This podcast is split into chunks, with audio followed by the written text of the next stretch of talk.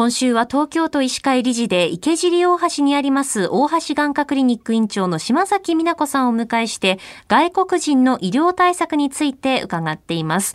東京都にはおよそ50万人外国の方がいらっしゃるということで、電話通訳を利用してなるべく母語で、母国語で理解してもらおうという試みが始まっているという話を、えー、昨日は、えー、伺ったんですけれども、その母国語で理解してもらうためにも医療通訳の方というのはすごく大切なんですね。そうですね。うん、あの私のクリニックにもまあ、あのそんなにあの多くはないですけれど、はい、外国人の方が、えー、通院をされています。あの何カ国かあ利用させていただいたんですけれども、はい、やはり大変あの患者さんの評判はよく、まあ、例えば医療通訳を使う場面シーンは、えー、診察室だけではないんですね。うん、まず患者さんがクリニックにいらした時は受付から対応が始まります。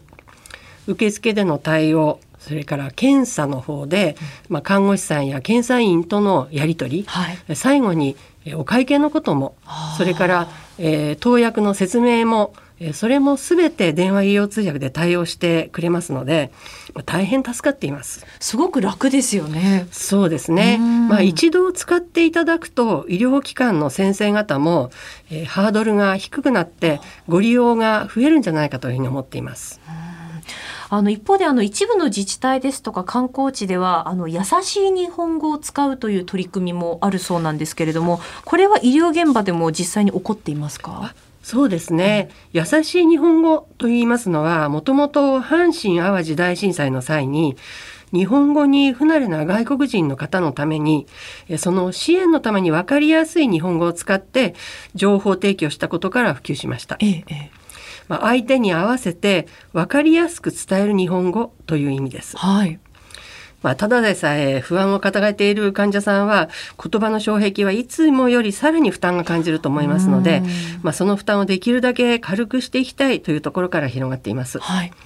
まあ、例えばですね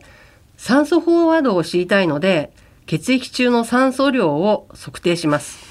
これ日本人の方が聞いても、はい、なかなか理解ができないですよね。そうですね。これを簡単に表現すれば、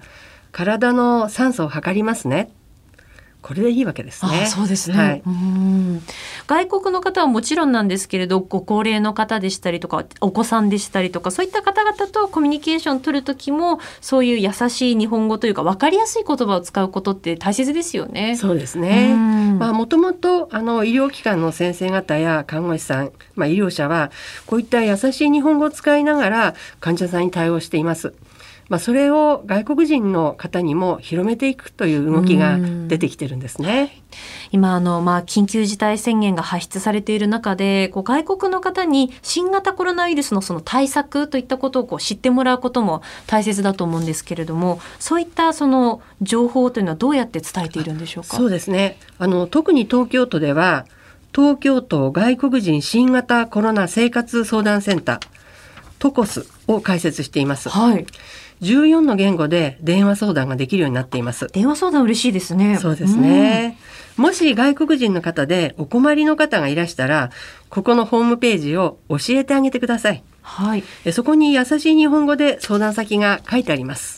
今ちょっとホームページ見ているんですけれども、はい、あの漢字にもちゃんとこう振り仮名が振られていて読みやすくなってるんですね。そうですね。わかりやすいですね。はい。えー、東京都外国人新型コロナ生活相談センタートコスですね。えー、トコスのご案内というのもちょっとこちらホームページに書かれているんですけれども、えー、相談できる日というのが月曜日から金曜日にかけて、えー、土曜日日曜日祝日はお休みです。相談ができる時間帯は午前10時から、えー、午後5時まで、夕方5時までです。電話番号0120-296-004、0120-296-004です、えー。お金はかかりませんとこちら書かれております。えー、明日も外国人医療対策について伺っていきます。大橋眼科クリニック院長の島崎美奈子さんでした。明日もよろしくお願いします。よろしくお願いいたします。